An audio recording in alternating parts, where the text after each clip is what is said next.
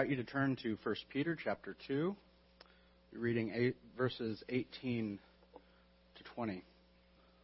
Servants, be submissive to your masters with all respect, not only to those who are good and gentle, but also to those who are unreasonable. For this finds favor if, for the sake of conscience toward God, a person bears up under sorrows when suffering unjustly. For what credit is there if, when you sin and are harshly treated, you endure it with patience? But if, when you do what is right and suffer for it, you patiently endure it, this finds favor with God. Let's pray. Lord, this is... For some, this, this may be a tall order. Give us the grace that we need to obey what your word says. Help us to be mindful of the awesome and wonderful privileges that you have given us, that you have empowered us with, in which you sustain us, which you encourage us by. And let us likewise have an excellent, a noble, a commendable behavior among those that we sojourn alongside. Amen. You may be seated. I've titled this Christian Submission to Unchristian Masters, which is pretty similar to the last message, uh, Christian Submission to Unchristian Authorities, because it really is the same theme, and it's just the next logical thought. This series is focusing on Peter's practical instructions to the church based upon her position in the Lord. And that position Peter began discussing in chapter two, verse four, and he uh, concluded it all the way uh, down in verse ten. And we took some time going through that. We looked at the Christian's position in the Lord. We saw that it began with anyone, absolutely anyone, who comes to the Lord and receives him and is spiritually placed onto him by the power of the Holy Spirit, with the result that they share in his eternal life and will share in his glory. And the rest of that passage looked at quite a number of awesome, quite astounding and marvelous truths and aspects of the life and glory that Christians possess. I was encouraged going through that passage. Having taken the church into the heavens and, and into these lofty heights by reminding us who and what we are in the Lord. But before we get too carried away, before we get ahead of ourselves, Peter has to sober us up just, just a little bit. And he has to remind us that Christians ought not to forget how they are to behave while they are a stranger on this earth, while they are a citizen of their earthly country, an employee to their earthly boss, and perhaps for, for some, a Christian spouse married to an unchristian spouse. Why is it important that Peter brings up our behavior? I mean, doesn't he know that we're fully forgiven? Doesn't he know that that our salvation is secure in Christ, that we're fully forgiven of our sins? Doesn't he know that we are children of God, that we have an inheritance, a heavenly inheritance? Well, sure he does, because he's already told us that. He's gone over that in chapter one and the first half of chapter two, and it's precisely for that that he exhorts us. Because we are in Christ, he's exhorting, he's teaching us, he's encouraging us to act like Christ. And in the next passage, he's actually going to br- bring up the example of Christ, and I look forward to preaching that. But Peter knows that the conduct of the believer is a very, very important matter to God, and he's clued us in as to why it's important. If you look at chapter two, verse twelve, we're told to have an excellent behavior among unbelievers so that in the day of visitation they might glorify God. And we looked at how that meant God would be glorified as sinners see the genuine and the sincere change of repentance from ungodliness to godliness, from sin to righteousness, and how in that, in in our lifestyle, The gospel is confirmed and validated by a life of someone who once walked in darkness, now walks in light. That desires that once lusted after fleshly lusts have been replaced by desires for and, and for the pursuit of holiness and the pursuit of godliness. And as much as we are pleading with our friends, with our families, with our neighbors, our coworkers, to turn to the Lord, to repent of our sins, Peter knows we ourselves must be doing the very thing that we are pleading, that we are urging for them to do. And it is an incredible testimony to the gospel, of the gospel, uh, to the unbelieving critic when he is forced to admit that there is a definitive, when there is a genuine, when there is a sincere, undeniable change in the life and walk of a man or woman that they knew before Christ. And seeing who and what they are in Christ makes a certain, undeniable impact. And the worst thing that we can do in our evangelism is, as we're trying to preach Christ, as we're exhorting someone to believe and, and repent and receive Him, is to preach Christ, but then have a life that is very un-Christ-like. Be it our desires, our speech, our temper, the things we watch, the things we joke about, our modesty, and especially in, in, in this text, our work ethic. Our, our, these things ought to reflect Christ in us. God is glorified when sinners see that definite change in someone they knew. And that opens the door for them to hear the gospel, to hear about the Lord. And it gives them absolutely no excuse when they dismiss the Lord. Some will still dismiss them, but it grants them no excuse when they do. Now, last time in verses thirteen to seventeen, we looked at how a Christian has this excellent behavior in the midst of unchristian authorities by, what, what does he do to them? That, that S word that we love, submit. The Christian has an excellent behavior in the uh, before unchristian authorities by submitting to them, by recognizing their authorities. And God has ordained this for the order of uh, of uh, for the sake of order, maintaining and establishing order, to reward the good, to punish evil. God is the ultimate authority. He has established these institutions of men, of of human authorities, ranging all the way from the king to the governor and, and even down to your local police officer. I don't know if I could include cross guards, but they are here for the sake of order and to reward good and to punish evil. And the Christian knows that even when an immoral man occupies this seat of authority, no matter who that king is, no matter who that judge is, no matter who that senator is, it doesn't mean that God has stopped being God. It doesn't mean that they somehow duped God or tricked God into allowing them to be elected or nominated or, or placed there. The Christian knows that.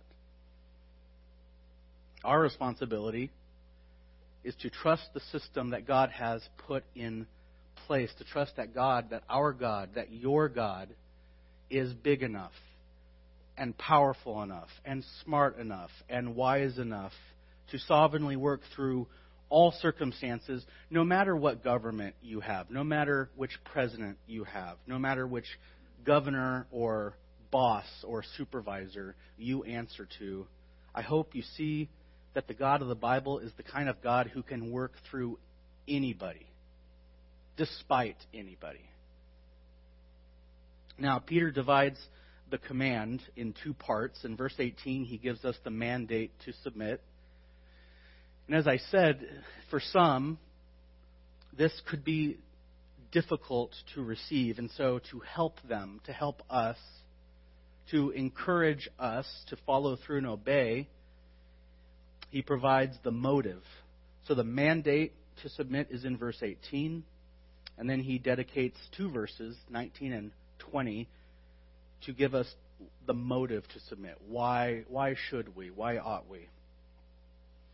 So in verse eighteen, what? Let's uh, Let's, let's read what he says in verse eighteen. Doesn't, he doesn't hide. He just comes right out and says, servants, be submissive to your masters with all respect.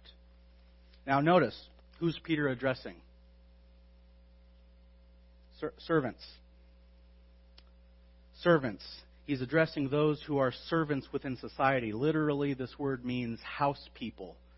And it could possibly be pointing to uh, to, to to what we would think of butlers. You know, what usually when we think of the word servant, we think of of uh, some well-dressed uh, man, you know, in a suit holding a tray, who gets paid very much a lot to do almost nothing. The, uh, we, we may think of a well-off butler. We, we may think of kitchen staff or the cleaning ladies in the employ of some ri- uh, old rich guy in the middle of a of a lost European villa. But what may startle you, what may offend you a little bit, what, what may offend your senses, is that this word is absolutely synonymous with the word doulos. And who knows what the word doulos means? Slave. So Peter is isn't just talking to the uh, those slaves and servants that would generally be respected. He's talking about the whole gamut of slaves.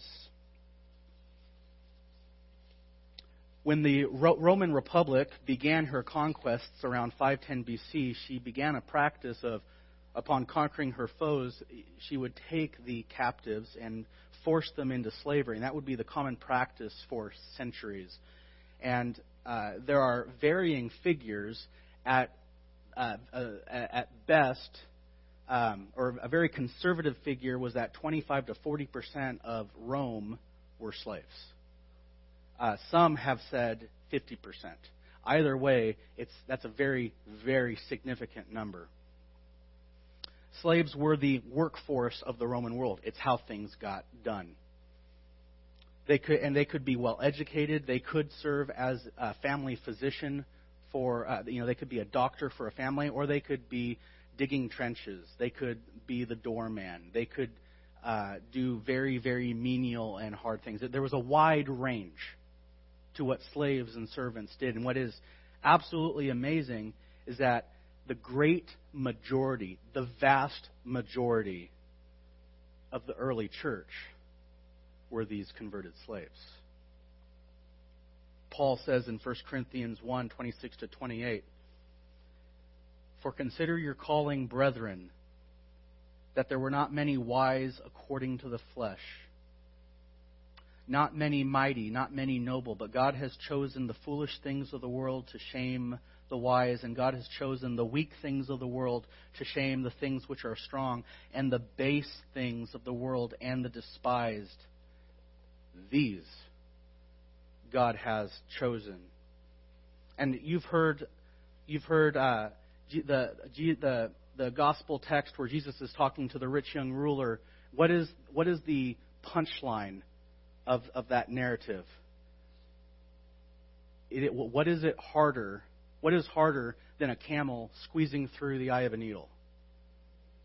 For a rich man, for a noble, for for someone who is esteemed in the world, for someone who who has and does not have not. It is harder for them to enter the kingdom of God. The church mainly comprised these converted slaves. And in the estimation of the world, these slaves meant very, very, very little. Now, some were privileged to have fair masters. Some were privileged to be valued as people, to to be loved, to be treated almost as, as a child of the family. Uh, some had the privilege of eventually being granted their freedom by their master. But for most, they were thought as nothing more than property. They were thought as nothing more than a tool that was to be used until it was expended, and then it would be tossed away like a piece of trash, and another would take its place. They had absolutely no rights, and they were subject to whatever treatment they got from their master. They had no say. They had no appeal. They had no recourse. They had no representation. They certainly had no workers' unions to represent them when they were mistreated. Aristotle, we we, we all uh, have heard Arist- Aristotelian quotes before. Everyone looks up to Aristotle. Listen, listen to what Aristotle said. And this, this was the mindset of the of the Greeks. A slave is a living tool, and a tool is an inanimate slave. Uh, a Roman noble named Varro said, the only thing that uh, distinguishes a slave from a beast or a cart is that a slave can talk. A cart or a hammer or a chisel is a slave that can't say anything. A, a beast, a mule, a horse is a slave that can utter noises, but it's inarticulate. And then a man slave is is a tool that just happens to be able to say words. They meant nothing in the world. And this is who Peter's talking to. And what does he tell them to do? Revolt against their masters? Rise up, take what's yours, stand for your rights, demand fair pay. Now, the call for them is to be submissive to their masters. And that's the second time he's brought up this word. First time it came up was in verse thirteen, to submit to the human institutions, to your to your governor, to your king. This means to line up in formation. It's an attitude of being placed under a superior, under another's authority. It's the picture of a soldier lining up under his general, or a citizen uh, bowing before his king. And I'm sure that Peter's saying to these slaves to submit to your master. I'm sure that this was very difficult for a couple reasons. One, it would have been natural to assume that these Christian slaves had, you know, since they had become free in Christ, that's what the gospel preaches, isn't it? It would be natural to assume that for these slaves who have become free in Christ to also assume that they have the right to freedom from their masters. I mean, think about what uh, Peter has said so far, that they have uh, they have been made citizens of heaven. Uh, Paul says they've been made citizens of heaven uh, in Colossians, uh, in Philippians three twenty, in Colossians three four. Paul says that when Christ, who is your life, your, your life is hidden with Christ, and when he, he is revealed, so too will you be revealed with him in meagerness, in humility, in shame. How, how, how will saints be, re, be revealed with Christ? In glory. In glory. Ephesians one says that every saint, every saint has been blessed with every spiritual blessings in the heavenly places. It's not a stretch at all to to assume that because they have this astounding freedom in Christ, that perhaps too they are free from their earthly masters. They have been made children of God. They've been indwelt and sealed with the Holy Spirit. They've made co-heirs with Christ. And we've even seen in the middle of chapter two that the church has been made a royal house, to, royal house, a royal priesthood, and saints will one day judge the world and govern the world, and will judge angels. And just as they might think it didn't really matter whether or not they honored their earthly king, they probably began to think it didn't matter if they honored and obeyed their earthly masters, especially, especially if they were cruel, if they were wicked, if they practiced double standards, if they were unjust, if they were liars and cheats. Wouldn't that be the temptation for you? To think that you're a you're a submitting to this guy is beneath me. I'm better than that. Secondly, because converted slaves were the majority within the church, some inevitably had to step into positions of authority and, and leadership within the church. Now suppose that when the excellent behavior of a believing slave is the means by which his earthly master discovers and hears and believes the gospel, and he decides to go to his slave's church, imagine the awkwardness of him coming into church and find out his slave is leading the Bible study, or his slave is up in the pulpit. Awkward. the master is now in a position where he, he has to be in submission to his slave's authority w- within the church, within the church. And the question arose, what happens when the slave and master go back home? I could I imagine some masters probably said, I'm going to a different church. But the apostolic answer to that question is that absolutely nothing has changed. In terms of their societal statuses, the master is still the master, and the slave is still the slave. Consider uh, First Corinthians seven, twenty to twenty-three. Paul says, each man must remain in that condition in which he was called. Were you called while a slave? Rise up and revolt. Demand your right. No, he didn't say that. Do not worry about it. If you're able to become a free man, do that. For, for he who was called in the Lord while a slave is the Lord's freedman. Likewise, he who was called while free is a slave. So if you're a slave, the reality is, is that you're, you're free in Christ. But if you're a free man in the earth, the reality is you're a slave to Christ. So either way, you're free and you're a slave at the same time. Paul's point, it doesn't really matter what your earthly status is. You were bought with a price. Do not become slaves of men. Brethren, each one is to remain with God in that condition in which he was called. And Philemon gives us a great picture of this. That little book near near the end of the Old Test uh, of the New Testament, Philemon was a runaway slave from his master Onesimus, who just the, uh, uh, Philemon just happened to run into the Apostle Paul, and he just happened to get saved. The only problem, well, it's not a problem, but it just turns out that Onesimus, the master, belonged to the Philippian church. And which apostle happened to found and spend some time in Philippi at the church there? The Apostle Paul. So when Paul realizes that he knows the master and now he's he's led the slave, this runaway slave to the Lord, uh, uh, Paul sends Philemon right back to Onesimus, which in the Greek world, according to Greek law, do you know what the penalty for a runaway slave was? It wasn't a write-up. It wasn't a, a, a slap on the hand, and it, it wasn't, you know, time in, time out. It was execution. The, remember, the, the, the Roman Empire was great. The, the economy and the infrastructure, the social infrastructure, was greatly dependent upon slaves. And the last thing you want done is a slave revolt. Remember that movie Spartacus with Kirk Douglas? The, the last thing you want is a slave revolt. And so You you you put a pretty uh, strong discouragement like execution as a penalty, and that will dissuade the slaves from revolting. So for Philemon to go back home, that's a death march. That is a potential death march.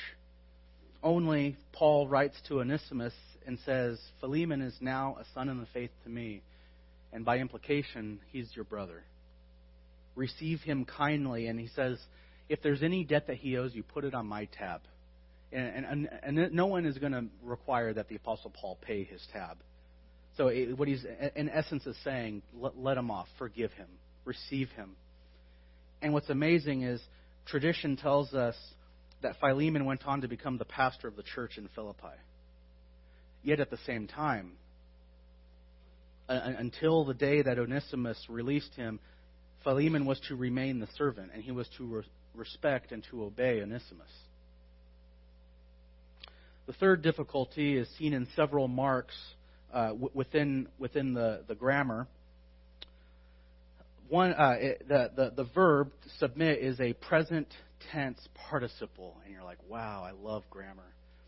But the fact, let, let me tear this apart. The, the the the fact that it's present tense tells us this: it is something that is to continually be done. You are to be doing this. It's not something that you just do one time and then forget about it.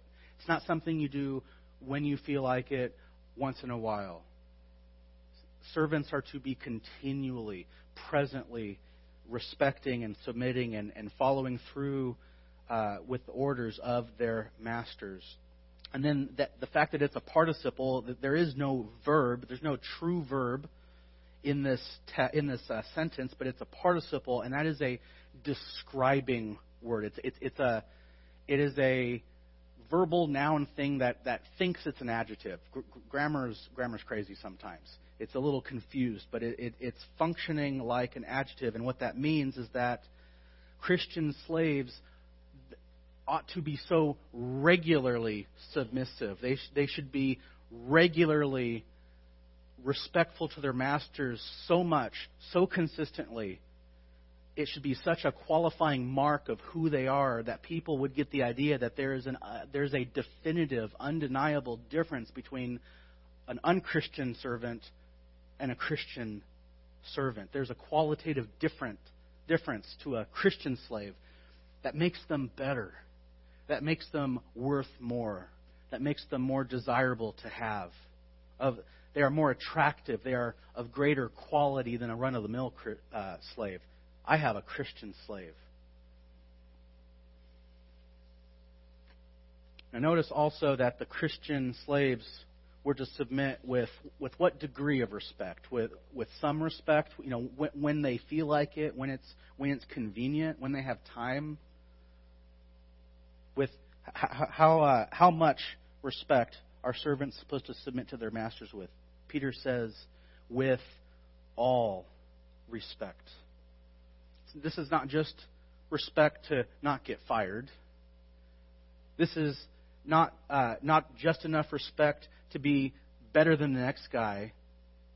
This is as much respect as you can give. This is not holding any respect back respect. This is bending over backwards respect. This is a this is a humble, this is a selfless, this is a patient and kind and loving respect that even forgives their owner. The respect is not given because of any condition of the owner.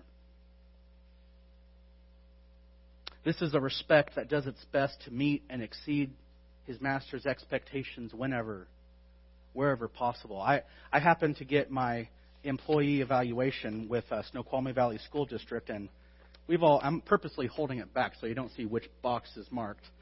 But, you know, you've, you've, You've seen these these rubrics before. You know, here are the different categories that you're being evaluated on, and over here is things like unacceptable, um, marginally okay, but only does so with reluctance, and then mediocre, and then pretty good, and then excellent. You know, he takes the initiative, uh, wants to improve. What Peter is saying is, don't be over here, be over here. It is, it is a respect, it is a desire to serve that exceeds the average. It meets, and if possible, it exceeds what the master expects, whenever, when, wherever possible. And what makes it even more difficult is to whom they were to show respect. Peter says, show respect, uh, all respect to your masters. The word for master is despotai. What word does that sound like? Despot. Is a despot usually someone that we want to submit to? Is it, does it sound easy? Does a despot make submission easy? Are they are they usually kind and patient? And no, no, they're not. But this word uh, uh, means someone who has complete control, that they have absolute ownership over the servant. The, mas- the, the despotai isn't someone who just supervises.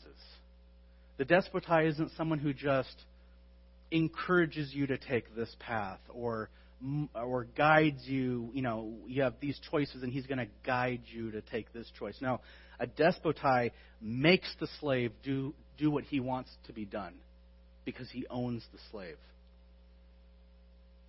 And someone may say, rightfully, what if my master is a cruel man? What, what if he is a complete monster? I'm glad you ask. What does Peter follow up with?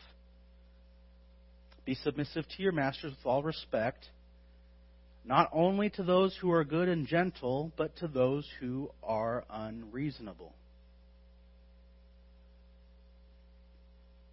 Now, the, the first two words, uh, adjectives, good and beneficial, this is pointing to someone who, this is describing someone who's upright, someone who's beneficial, desirable. This would be someone who provides for his servants. Beneficial is, is, is someone who's considerate, reasonable, fair. This this is the first. This first is the kind of boss that everyone wants, right? We all want to. You know, it's easy to submit to a guy like that. He makes work great, and I'm sure every boss thinks he's that kind of a boss. He's a kind man. He's a gen- gracious man. He's a patient man. He's fair. He's tolerant. He's he's forgiving. He's patient. He's encouraging. He he's the kind of man who sets you up to succeed. And he gives you whatever you need to complete your task. And he may even reward you with a three-day weekend from time to time.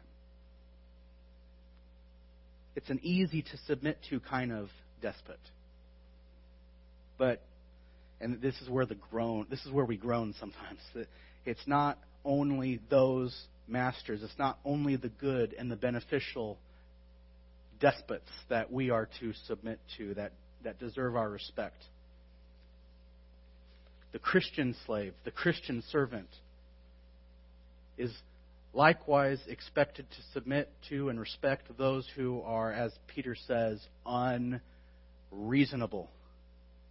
To the unreasonable bosses. Now that word is scoliosis. And we all know what a what a what a back, what a spine with scoliosis is. It, it, it's it's crooked. It's not aligned the way it should be. It's uh, the word means crooked or perverted. And many of us have worked, ha, have been under men and women who are have a scoliosis-type demeanor. And many of you may, may be tempted to think, that, that sounds like my boss. I mean, he's an absolute tyrant. If I show up five minutes late, he never lets it go. He just keeps at it. Now, as I said, some some masters were genuinely benevolent and kind. Some were, as, as Peter says, good and beneficial, but most were not. Many, a good many of them were tyrannical. Some had very bad tempers. Some would vent their rage, their frustration, their disappointment on their slaves, and it was entirely permissible by Roman law. A Roman master could withhold food, could withhold water, pay, housing accommodations, clothes. They could be subjected to corporal punishment. They could be subjected to torture. They could be used as, uh, they, they could be sexually exploited. They could be physically abused. All permissible by Roman law. You know why? Because that's not a person, that's a thing. That's a piece of property. And you can do with it what you want. The master, the Roman master was not obligated to provide a reason or grounds for why he did what he did with his slaves. They could even be summarily executed. Perfectly legal if, if that's what the master wanted to do. In, in, in a fit of rage, he could do that. And Peter says even, even those masters, even those masters that abuse you, that take away your food, that make your life absolutely miserable for no good reason, submit yourselves and show them the utmost respect. Have an excellent behavior before them. Be excellent servants even to the likes of them. Now, I ask you, how, how how does your boss compare now? Not as bad, huh? So that's the mandate to submit. And then in verse nineteen, because he realizes that this can indeed be a very tough pill to swallow, verse nineteen and twenty, he gives us the motive to submit. He, Peter, wants to help you to obey this. He wants to encourage the Christian slave, the Christian servant, to obey this command. And he tells us why we ought to be submissive and why we ought to be respectful to our boss, why we should have excellent behavior, why we should look different when we are in a frustrating and difficult and hard place at work. He says, "For this finds favor." Doing that finds favor. And literally, it's, it means this is a grace. This is a gracious thing. Now, notice he begins in verse nineteen, for this finds favor. And, and look at the end of chapter uh, of uh, verse twenty. He he sandwiches this whole thought. He begins and says, "This is this finds favor. This is, this is a grace." He finishes, "This finds favor. This is a grace. It is a gracious thing to do. It is something that blesses another. It is something that pleases another." The question is, is who does it please? Who does it bless? Who is it a grace for? Who do you think? Who do you think? Well, you cheated because you looked ahead. Yeah. Verse twenty tells us this is a grace to God. It's not a grace to you. It is not, it is not primarily a grace to you. It is not a grace to your boss. This is a grace towards God. This finds favor with God. It pleases Him. It makes Him happy. And if, beloved, if there is anybody that deserves to be made happy by our conduct, by our, by our behavior, if there's anyone that deserves to be graced, if there if there's anyone in whom it is good to find favor with, it's good to find favor in God. Do you want to bless God? Do you want to please Him? Then, for the sake of conscience toward Him, bear up under sorrow when suffering unjustly. It pleases God when your faith in Him expresses itself in a self-controlled, patient godliness that is able and willing to endure disappointment, frustration, exploitation, harassment, slander, persecution, abuse.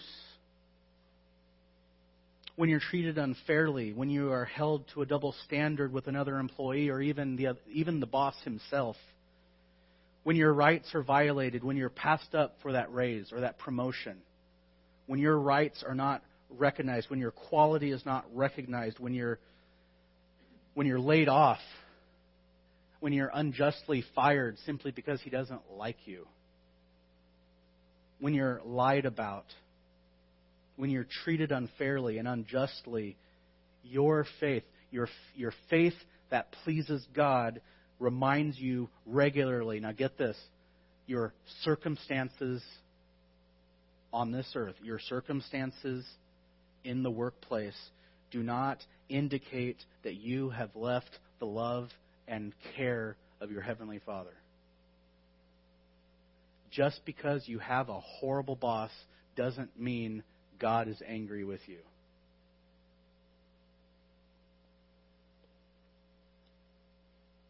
Enduring and submitting and respecting even a horrible boss demonstrates to God that you understand there is absolutely no authority on earth that is given to men except that which is given by God. Paul says that in Romans thirteen. Be it your king, be it your master, be it your boss. And it pleases God when you trust Him, when you trust that no matter how bad things can get, you always, you always have a Heavenly Father who's looking out for you and who always cares for you. It pleases Him when you trust Him in that word.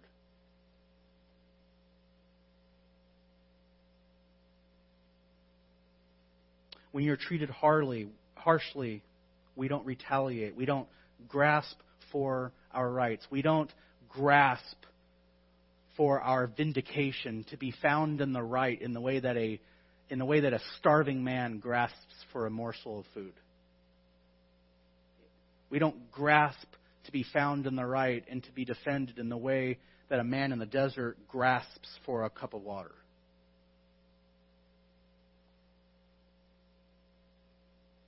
Rather, we see it's God's place to repay vengeance. He says it is His prerogative to repay absolutely every single evil deed, even those that wicked and unjust men think they've gotten away with.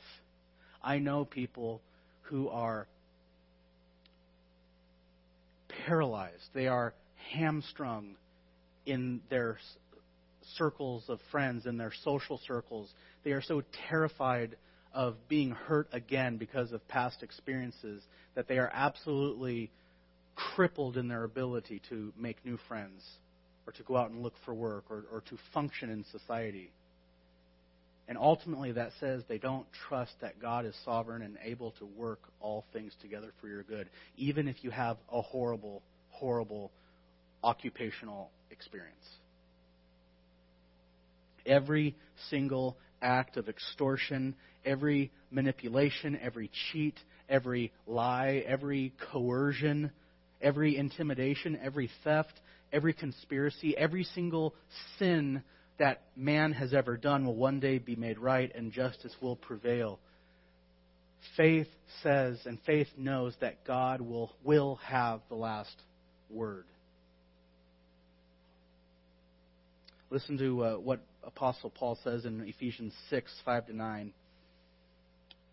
He says, "Slaves, be obedient to those who are your masters according to the flesh, with fear and trembling, and in the sincerity of your heart as to Christ, not by way of eye service, as men pleasers."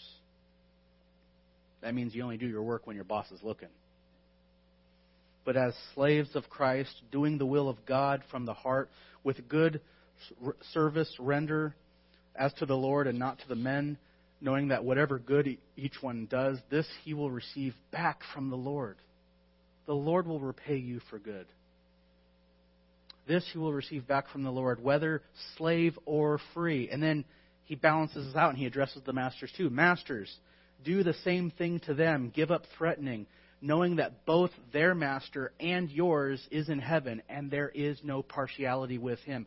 If Christian masters can, can be given that sobering, uh, harsh reminder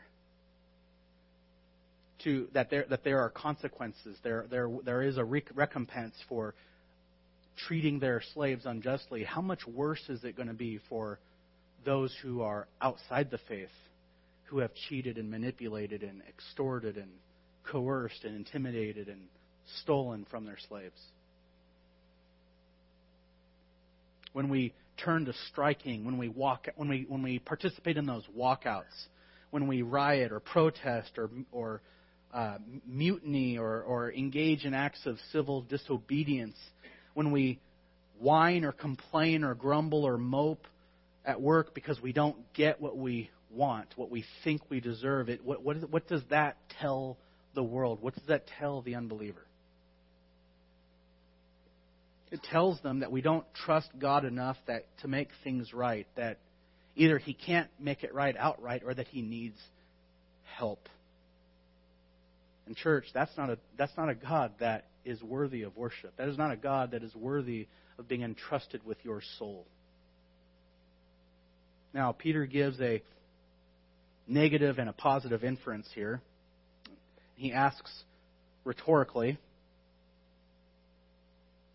"For what credit is there," verse twenty, When you, what credit is there if when you sin and are harshly treated, you endure it with patience? What's the implied answer? There is none. There's no credit if you if you sin and are harshly treated. It's ex, rather it's expected that you endure it. What what's the implication? Don't sin by having a poor behavior. Don't do the things that deserve being disciplined by your master. In other words, do your jobs. And do them well. Don't be late. Don't cheat on your time card. Don't steal office supplies. Don't take company resources. Don't lie to your boss. Don't do unsafe things. Don't do the things on the left side of the evaluation report. Be in the right side. Because if you do, if you if you if you have a poor performance and you do the things that are worthy of being written up, if you do the things that are worthy of being disciplined and being fired, you will get written up. You will get disciplined. You will get let go. And the implication is we have, on, on, that, uh, on that condition, we have no right to feel sorry for ourselves. We have no right to feel sorry for ourselves when we have that poor work ethic. And there's no credit to enduring being fired when, in fact, you deserve to be fired. So Peter is saying, by implication, don't be that kind of worker. If you do wrong, expect to endure whatever discipline your master gives you.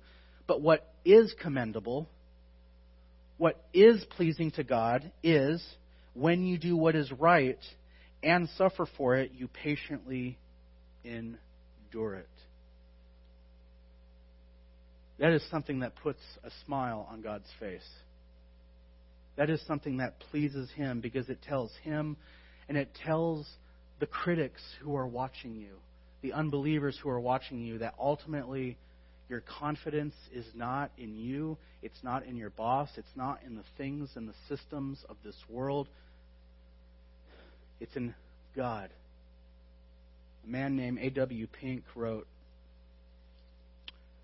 "As one sees the apparent defeat of the right and the triumphing of the wrong, it seems as though Satan were getting the better of the conflict, but as one looks above instead of around, there is plainly visible to the eye of faith a throne. This, then, is our confidence. God is on that throne. Always." I said last time that if the early church could be expected to honor a man, a crooked, crooked, depraved man like Nero, then we can honor the man in the White House, whoever he is today. And the church can do that because no matter who sat on the earthly, earthly throne, God sits on that heavenly throne. And which throne is the throne that matters? D C or heaven? Likewise, I implore you, I, I exhort you, I encourage you, I plead with you, if the church could be expected to respect and serve as unto the Lord these despotic, ungodly, cruel, harsh masters, if they could be expected to show respect and to submit to men who treated them as property, who were cruel to them, who abused them, who beat them, and who sometimes even executed them, surely, surely we can have a noble conduct. We can have a selfless, respectful, serviceful, commendable, giving attitude to our bosses and our employers, especially when they are a little less than perfect. We can do that, can't we? Church, I hope that you see that your trials, you don't fall into your trials by accident. I hope you can see that your trials are opportunities for evangelism, to show the unbelieving world what Christ has done and is doing and will do for you. And they are also opportunities for spiritual growth and to grow in the likeness of the Lord who gave himself up for you. And in the next text, Peter is actually going to take us to the example of Christ. And I look forward to preaching about him. Next time I fill the pulpit, that is.